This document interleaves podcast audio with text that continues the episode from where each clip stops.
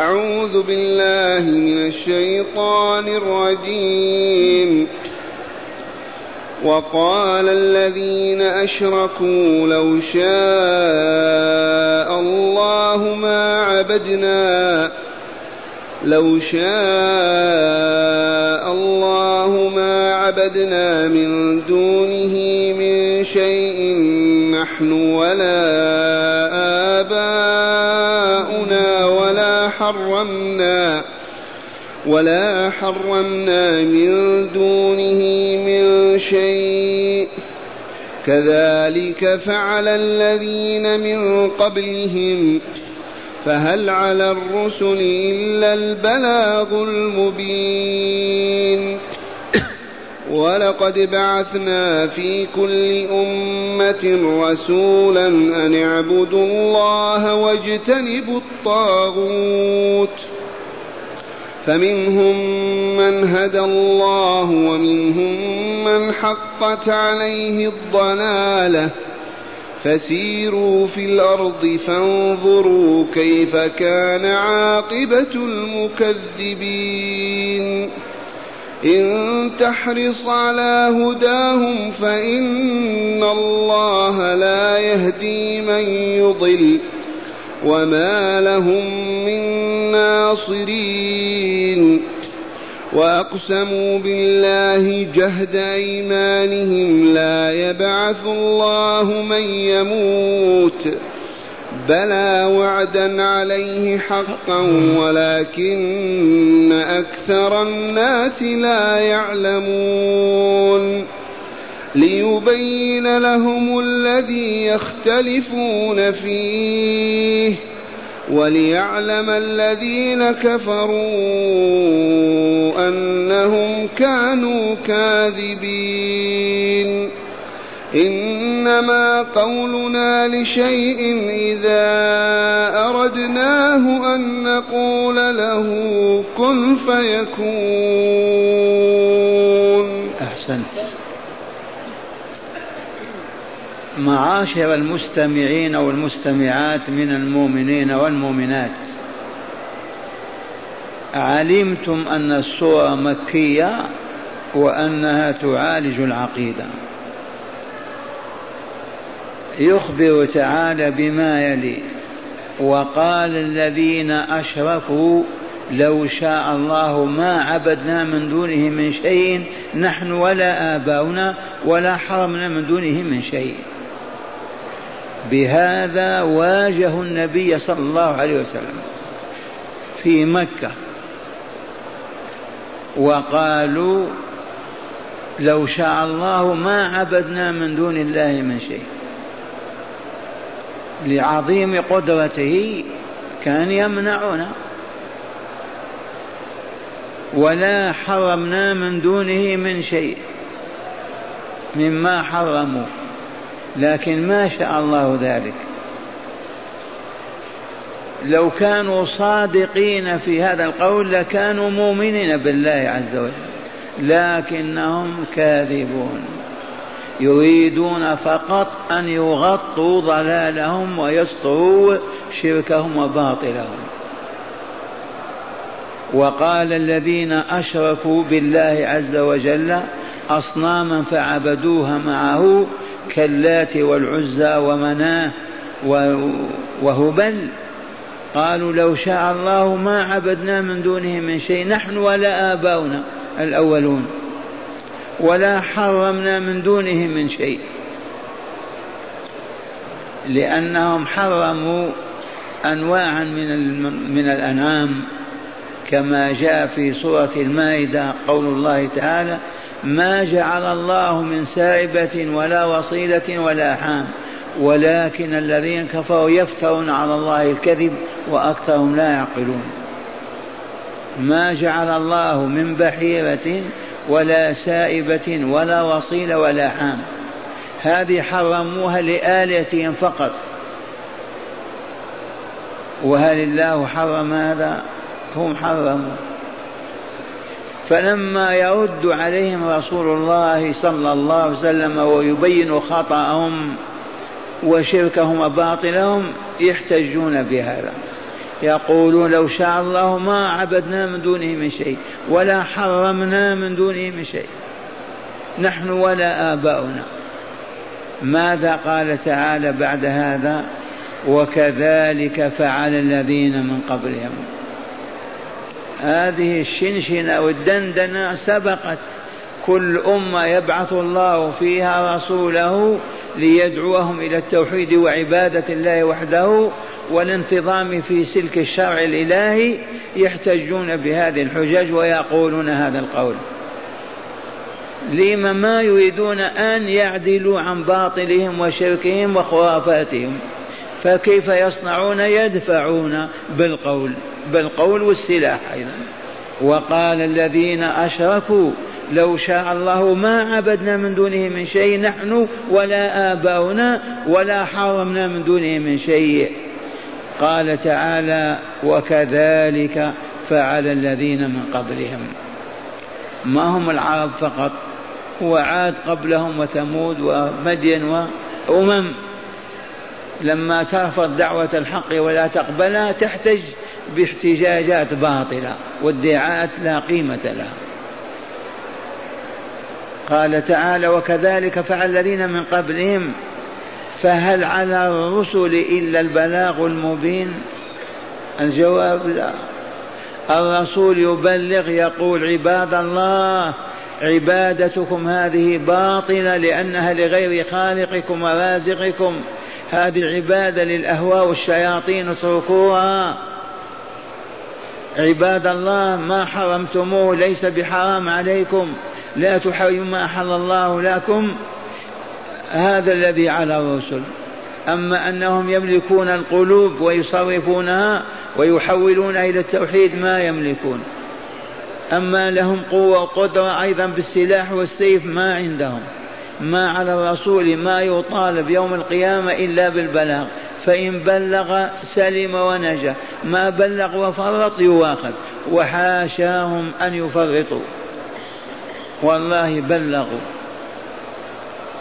فلما واجه الرسول هذه المواجهة هذا الادعاء للعلم والمعرفة وأنهم وأنهم وأنهم لا بد يتألم فسلاه الله عز وجل وخفف من ألم نفسه وقال له وما على الرسول إلا البلاغ لا تكرب ولا تحزن ولا تبالي بما يقولون.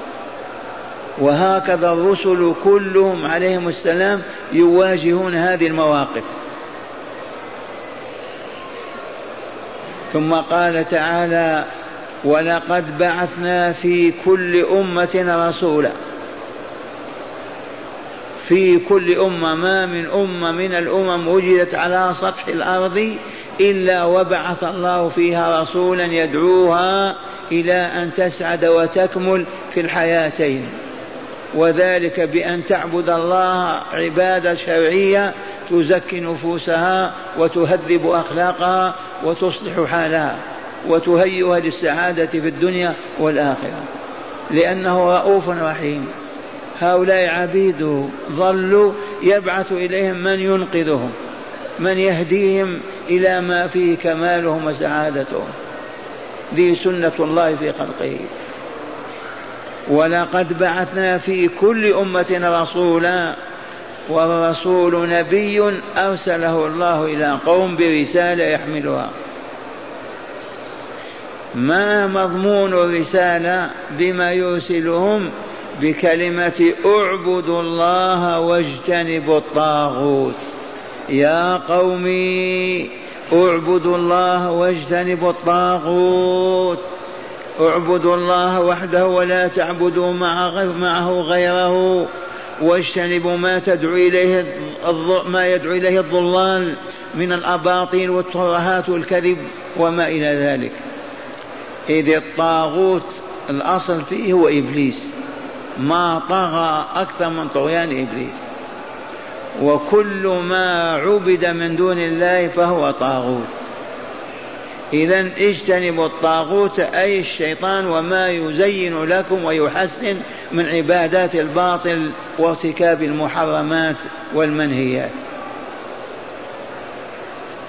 هكذا يخبر تعالى ويقول ولقد بعثنا في كل أمة رسولا مهمته رسالته أن اعبدوا الله واجتنبوا الطاغوت أي عبادة غير الله. اعبدوا الله وحده واتركوا عبادة غيره سواء كان المعبود ملائكة كما كان بعض الناس يعبدون الملائكة أو كان كوكب من الكواكب الشعرى كانت تعبد في اليمن أو ولي من أولياء الله وصالح من صالح عباده وعيسى إلى الآن وأمه يعبدان. واجتنبوا الطاغوت قال تعالى مخبرا فمنهم من هدى الله ومنهم من حقت عليه الضلالة. ما من أمة من الأمم البشريه على سطح الأرض إلا وبعث الله فيها رسولا يدعوها إلى أن تعبد الله وحده من أجل أن تسعد وتكمل. لا تفهم غير هذا. هذه العبادة ما الله في حاجة إليها أبدا هو خالق الكون كله.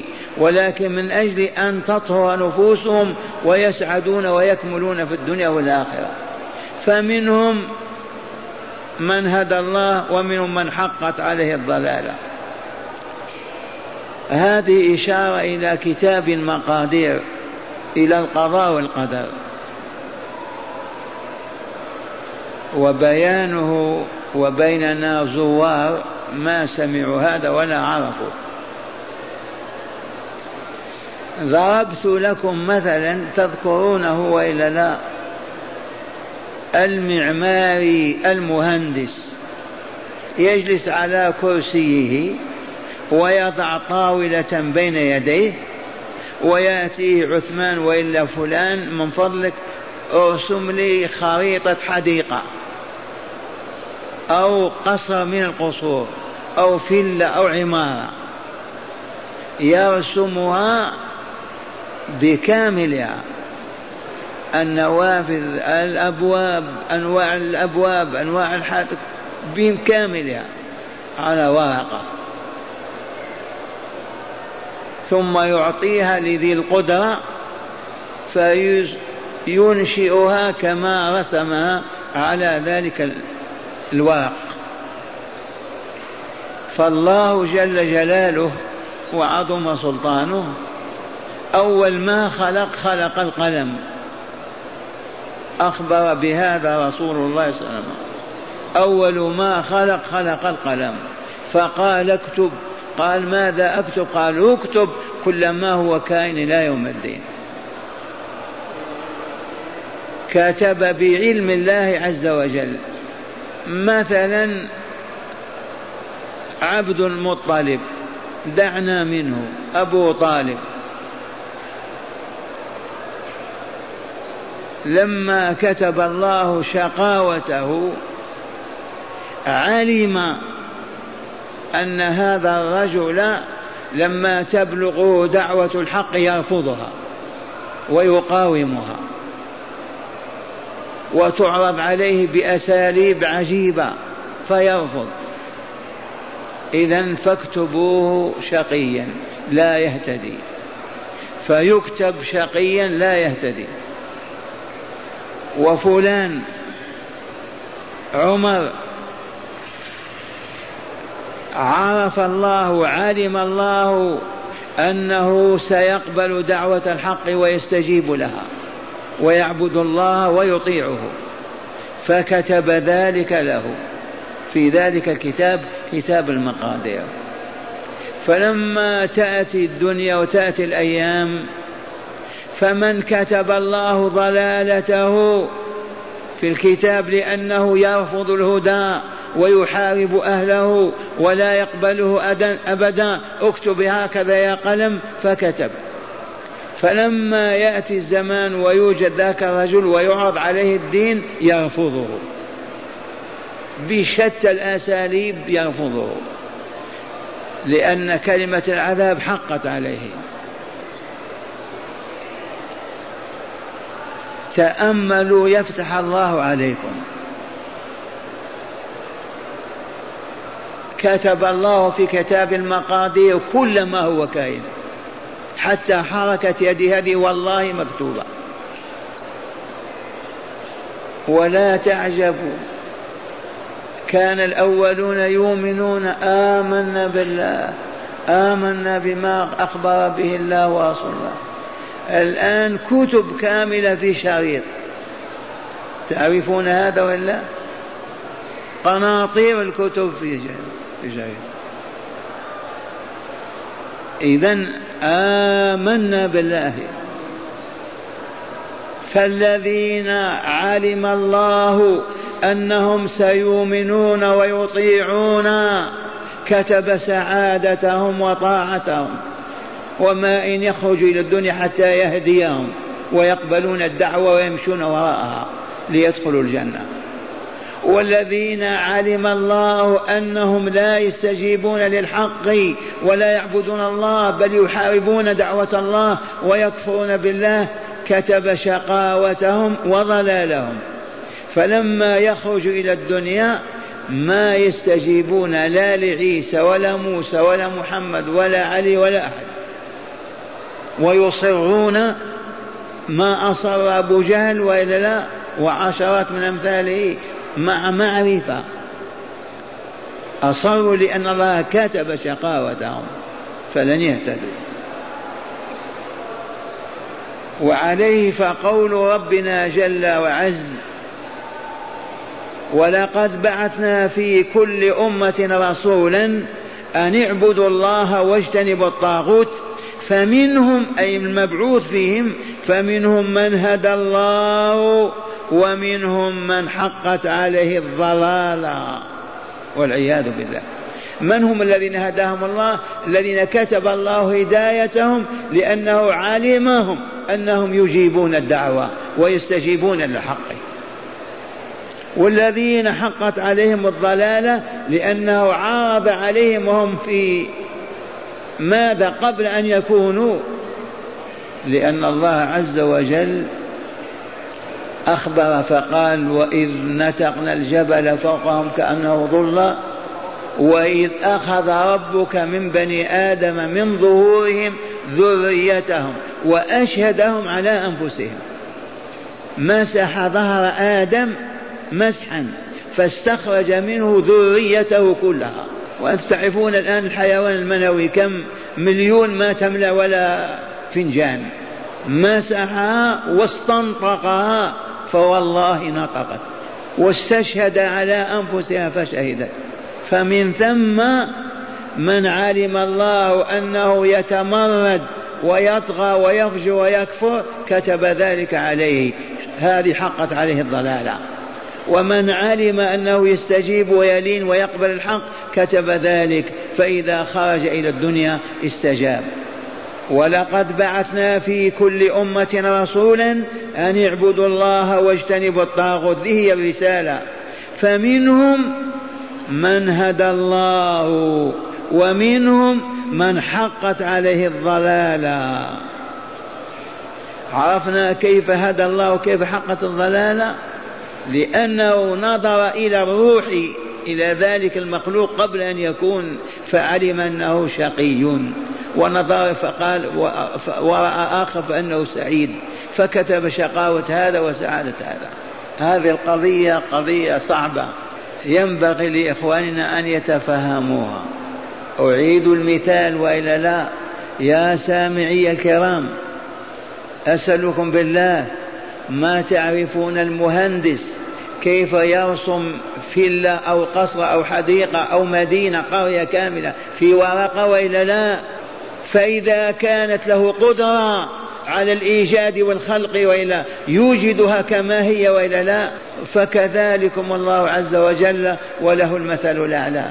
كتب في كتاب المقادير الأشقياء والسعداء الهداة والضلال فيتحقق ذلك كما هو مكتوب. هذا هو الإيمان بالقضاء والقدر. قال تعالى وبعثنا ولقد بعثنا في كل أمة رسولا بماذا بعثه؟ أن اعبدوا الله واجتنبوا الطاغوت. الطاغوت من الطغيان العلو والارتفاع. إبليس تكبر وقال لا أسجد لآدم خلقتني من نار وخلقته من طين. كل من تكبر طغى. فكل ما عبد من دون الله فهو طاغي. إذا رضي بذلك فمنهم أي من الخلق من هدى الله ومنهم من حقت عليه الضلالة. ثم قال تعالى إذن فسيروا في الأرض فانظروا كيف كان عاقبة المكذبين. يا معشر المشركين يا طغاة يا كفرة سيروا في الأرض فانظروا كيف كان عاقبة المكذبين. اهبطوا إلى الجنوب تشاهدون ديار عاد. أصعدوا إلى الشمال تشاهدون ديار ثمود. غربوا تجدون مدين ولوط وفرعون. كيف كانت حالهم؟ أهلكهم وإلا لا فسيروا إذا ما, ما زلتم مصرين على الشرك والكفر والعياذ بالله تعالى والضلال سيروا في الأرض فانظروا كيف كان عاقبة المكذبين. كما كذبتم أنتم. عاد كذبت هودا وإلا لا كذبته وحاربته ثمود كذبت صالحا وإلا لا.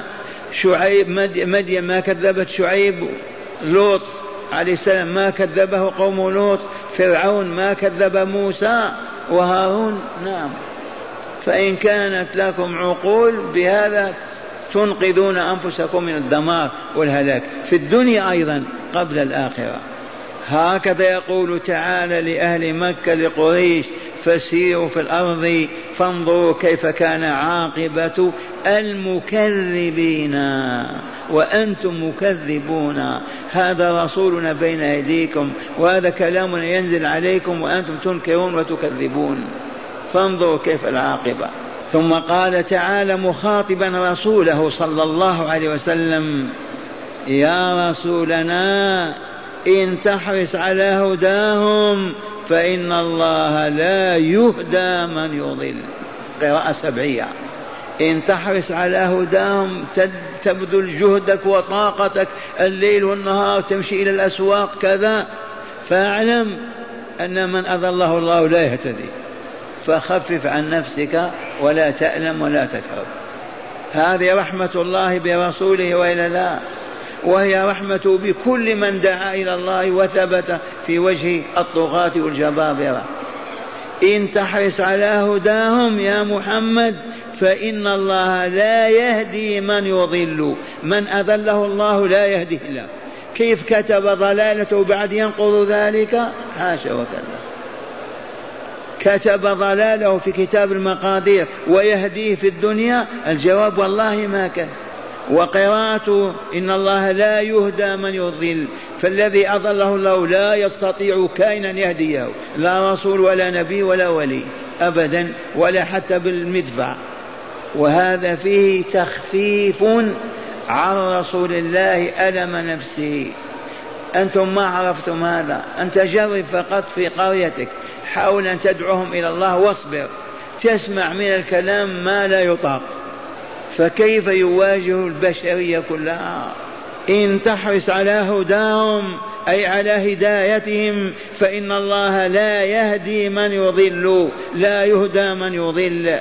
وما لهم من ناصرين. اتركهم في ضلالهم وليس لهم من ناصر وسوف ينزل بهم العذاب والعقوبة الإلهية. هل نصر أحد قوم عاد أو ثمود أو شعيب؟ أو موسى ما نصر أحد من ينصرهم؟ إذا دقت الساعة وآن أوان الدمار والخراب فيه من ينصر؟ إذا فإن الله لا يهدي من يضل وما لهم أي الضالين ما لهم من ناصرين. ينصرونهم متى؟ إذا وجب العذاب ودقت ساعته.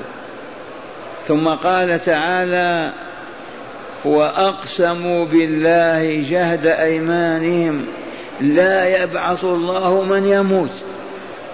النضر بن الحارث وجماعة الطغاة في مكة. والله لا يبعث الله من يموت أبدا. لا تاخذ بهذا الرأي ولا تفكر هذا التفكير. يريد أن يعوق دنياكم ويحملكم على التفكير في حياة أخرى. ما في إلا هذه. العلمانيون هم الذين يقولون هذا الآن. العلمانيون أعيد القول لأن معنا زوار خليهم ينتفعون. الشيوعية البلشفية ما سبب وجودها؟ كيف وجدت؟ والبشرية من عهد آدم إلى القرن الماضي والله ما يوجد من ينكر وجود الله أبدا. وأقسموا بالله مشركون وإلا لا يحلفون بالله. كل البشر ما في بشر يقول أنا غير مخلوق لله أبدا. إلا في قرن مضى. أوجد اليهود هذه الفكرة. أوجد اليهود هذه الفكرة فكرة لا إله والحياة مادة. عرفتم؟ لماذا أوجدوا هذه الفكرة؟ لأنهم بين نارين بين نار المسلمين ونار الصليبيين.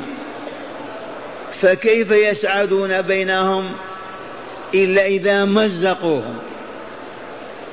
المسيحي قبل هذه الفترة قبل البلشفة ما يستطيع يفتح عينيه في يهودي. قاتل ربه وإلهه كيف ينظر إليه؟ لا أبغض عنده من يهودي. والمسلم كذلك ما يرضى عن اليهودي ولا يحبه أبدا. وإن كان ما يؤذيه ولا يظلمه لكن ما يرضى عنه ولا يلتفت إليه. إذا كيف يصنعون؟ أوجدوا هذه البلشفة الشيوعية الحمراء لا إله والحياة مادة. لا راسك للسماء ولا تقول كان اعمل لتأكل وتشرب وتنكح. وانتشرت هذه الفكرة وبدأت بأوروبا لأن الدين المسيحي مهمل مضيع مفرط فيه. فيه بقايا آداب وأخلاق لكن ليست بشيء. ثباتم إذا فجاءت الفكرة لتريحهم من الكنيسة والصليب وهذا حلال وهذا حرام. فأقبلت المسيحية على الشيوعية. وسر التيار إلى بلاد المسلمين فتشيع من تشيع. ثم ما انتشرت في البلاد الإسلامية بالمعنى الكامل. ما قبلها المسلمون. كيف لا إله؟ فولدوا منها بنظام عجيب الاشتراكية ولدوا من الشيوعية الاشتراكية لتروج في العالم الإسلامي. لأن ما فيها كلمة لا إله. فإنما فيها العدل المساواة الأموال. وانتشرت في العالم الإسلامي وإلا لا؟ ما انتشرت؟ انتشرت إلا من نجى الله. وفشلت الشيوعية وفشلت أيضا الاشتراكية. ماذا يفعل بنو عمنا اليهود؟ خابوا. في الحقيقة ما خابوا. أسسوا دولة في العالم الإسلامي. في خيبة هذه خيبة هذه هذا انتصار. دولة بني إسرائيل تل أبيب العاصمة. كذا وإلا هذه أحلام. أسسوها إذا هنا لما تحطمت الشيوعية بإذن الله وانهزمت روسيا وتحطمت وتكسرت إذا وتبخرت الاشتراكية وذهبت. فجاءوا بكلمة جديدة العلم العلم يا عبد الله اتق الله يرزقك الله ويحفظك الله العلم دعونا من هذه. يعني لا صلاة ولا صيام ولا كذا العلم هو كل شيء العلم فقط. فأصبحت العلمانية بدل الشيوعية بأسلوب عجيب. العلم انظر ماذا فعل العلم. طيرنا في السماء وغصنا بالماء وأنشأنا وأوجدنا كذا وكذا. العلم فالعلمانيون هم الشيوعيون. لكن تحت ستار فقط. ولكن الله فضحهم ويفضحهم. اسمع واقسموا بالله جهد أيمانهم. يعني حلفوا أكدوا أيمانهم حتى بلغ الجهل منهم. لا يبعث الله من يموت. ابدا. من أين لكم أن الله لا يبعث من يموت؟ هو أعلمكم بهذا؟ كيف علمتم الله لا يبعث من يموت؟ أنتم تشاهدون جيل يحيى وجيل يموت أين يذهبون؟ والجسم ما هو؟ هو الجسم. الروح هي الإنسان ما هو الجسم؟ الجسم خشبة وإلى صنم وإلى حجر.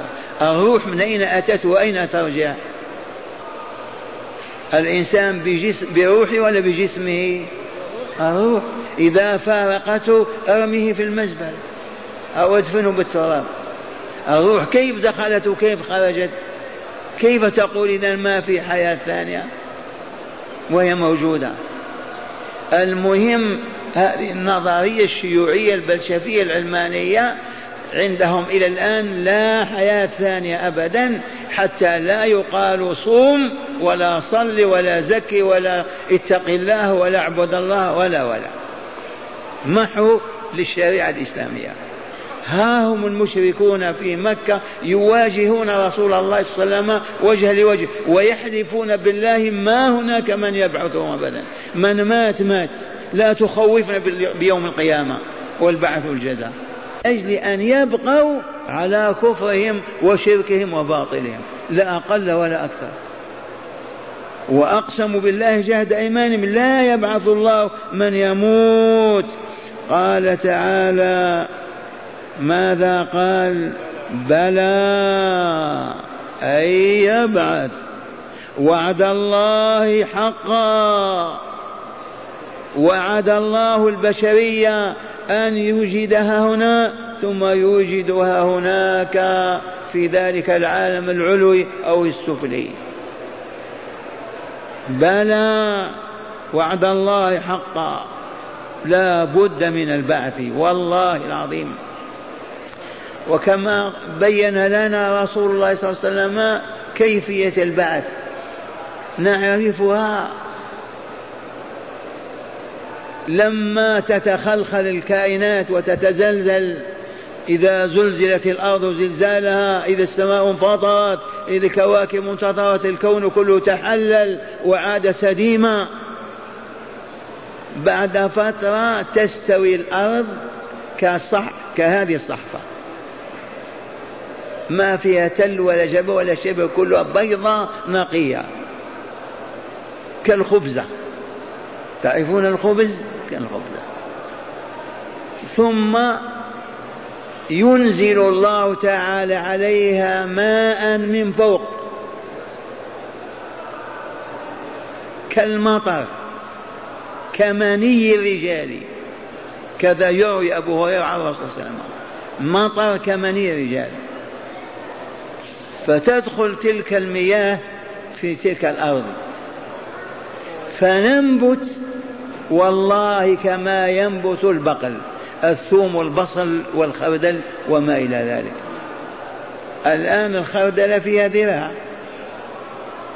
موجودة الآن ولا كان رأس صغير الآن كبرت بالفلاحة النظامية. ننمو ننمو ننمو نموا كاملا حتى تكتمل الأجساد كاملة. كأنها مرسوم صور مصنوعة من حديد أو خشب ولكنها من لحم. بعد ما تستوي الأجسام كاملة كل البشرية والله ما يغيب منها أحد. كافرهم كمون كبيرهم كصغيرهم الكل ينفخ إسرافيل نفخة نفخة الأرواح. المستودعة يرسلها فتدخل كل روح في جسدها. والله ما تخطئه. من عالم الأرواح ينفخ إسرافيل نفخته فإذا هم قيام ينظرون. والعجيب كما يخبر الحبيب صلى الله عليه وسلم لا تخطئ روح جسدها. نضرب مثل للعوام نقول هذا ما هو بصعب. عندنا في القرية راعي يرعى لنا المعز كذا ولا لا؟ يتجمع في الصباح في ساحة يأخذه طول النهار لما يرجع من باب القرية والله كل عنزة تعرف بيتها ولا تخطئ. أحلف لكم وإلا لا؟ من باب العنبرية كل عنزة تعرف بيتها وتدخل لها. فلا تعجب إذا أن كل روح تعرف جسدها وتدخل فيه. ثم بعد ذلك يأتي السؤال والجواب ثم الجزاء إما بالنعيم المقيم وإما بالعذاب الأليم. أي إما فوق وإما أسفل. إما في سجين أصحاب الأرواح الخبيثة وإما في عليين أصحاب الأرواح الطيبة الطاهرة النقية. كلا إن كتاب الفجار لفي سجين كلا إن كتاب الأبرار لفي عليين. قال تعالى لما قال وأقسموا بالله جهد إيمانهم لا يبعث الله من يموت. قال تعالى بلى وعدا عليه حقا. بلى وعدا عليه حقا لازما لا بد ولكن أكثر الناس لا يعلمون. هذه الحقيقة. الجهل هو السبب.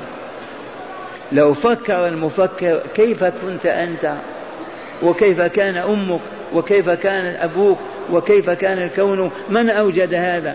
الذي أوجد هذا يعجز أن يوجد مثله؟ عاقل يقول هذا لا. خياط خاط ثوبا وقدمه. في من يقول والله ما يستطيع أن يخيط مثله؟ يقول عاقل هذا؟ يوجد بين العقلاء من يقول شخص يبني غرفة أو دار كذا ويقدر عليها ثم يهدمها. فيه من يقول مستحيل أن يبني مثلها. من يقول؟ إلى مجنون لا عقل له. هذا هو الجهل والعياذ بالله. لو كانوا عالمين الذي أوجدنا في هذا البلد يوجدنا في آخر. بلى وعدا عليه حقا ولكن أكثر الناس لا يعلمون. والآن الحكمة في البعث الآخر. نحن بيناها وأنها الجزاء هناك والعمل هنا ووالله الحق.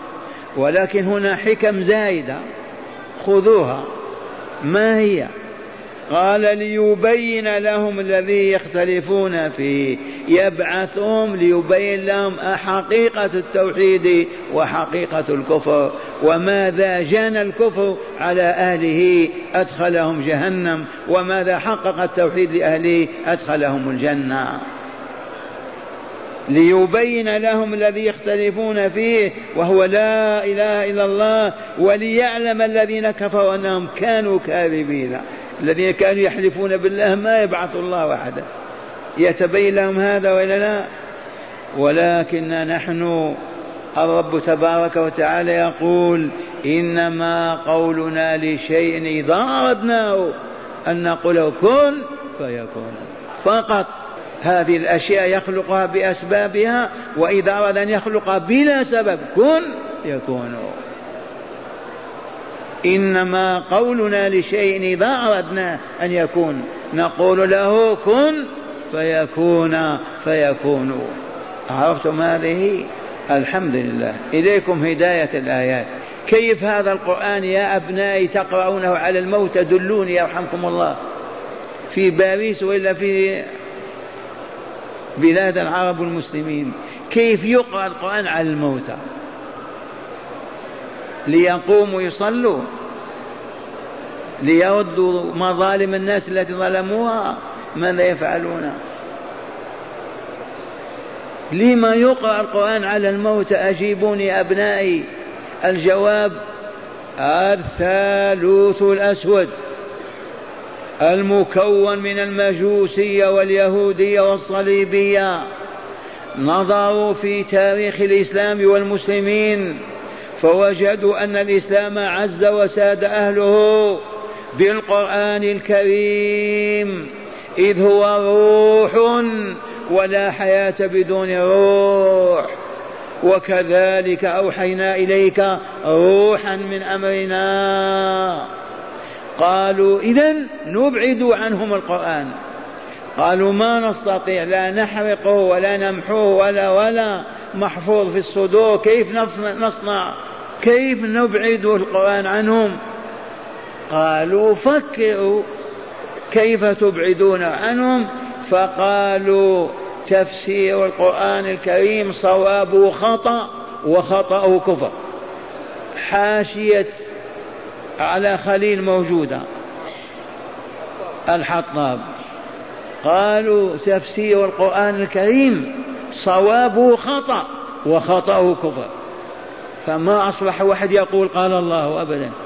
إذا ماذا نصنع بالقرآن؟ نقرأ على الموتى. عرفتم؟ مات فلان ابحثوا عن طلبة القرآن يأتون في الليل ثلاث ليالي سبع ليالي يقرؤون ويأكلون الطعام ويعطونهم شيء من المال. لهذا يقرأ القرآن فقط. والله ما يحفظ إلا لهذا. من أندونيسيا إلى موريتانيا. قبل هذه الصحوة كما تقولون. القرآن يقرأ على الموتى. ماذا يستفيدون؟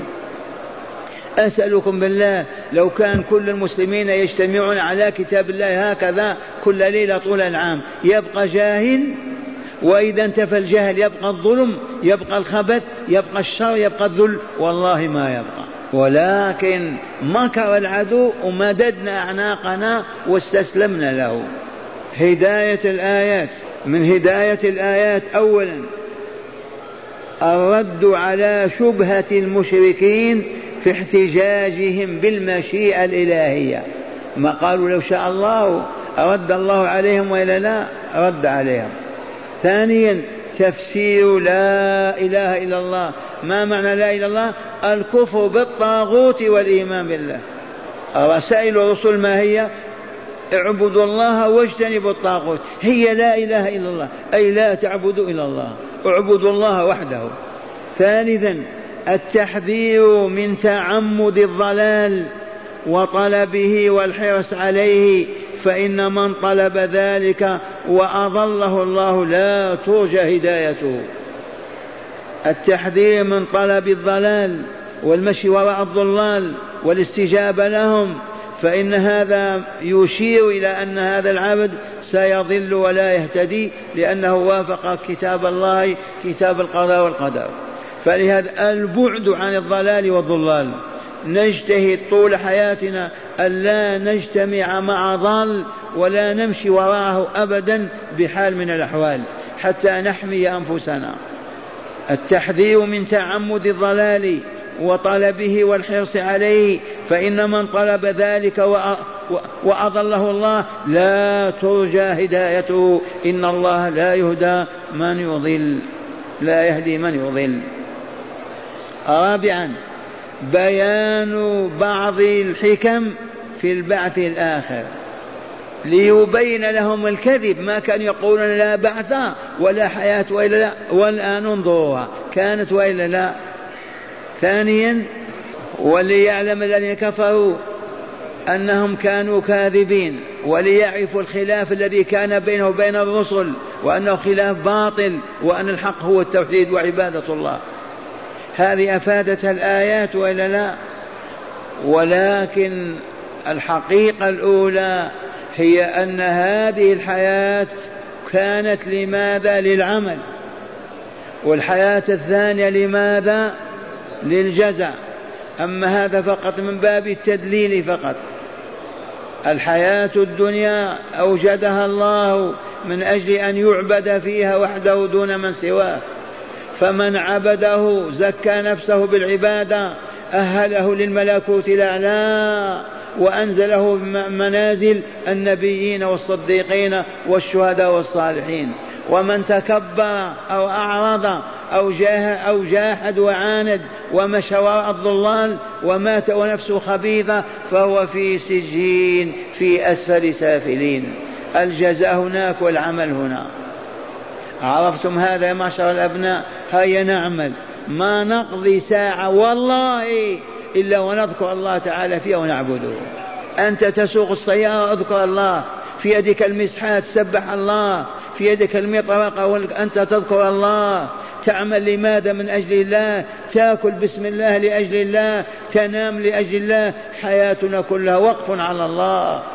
قل إن صلاتي ونسكي ومحياي ومماتي لله رب العالمين لا شريك له وبذلك أمرت وأنا أول المسلمين. هذا الوقف الذي أوقف الله ورسوله عليه. وعلى المؤمنين.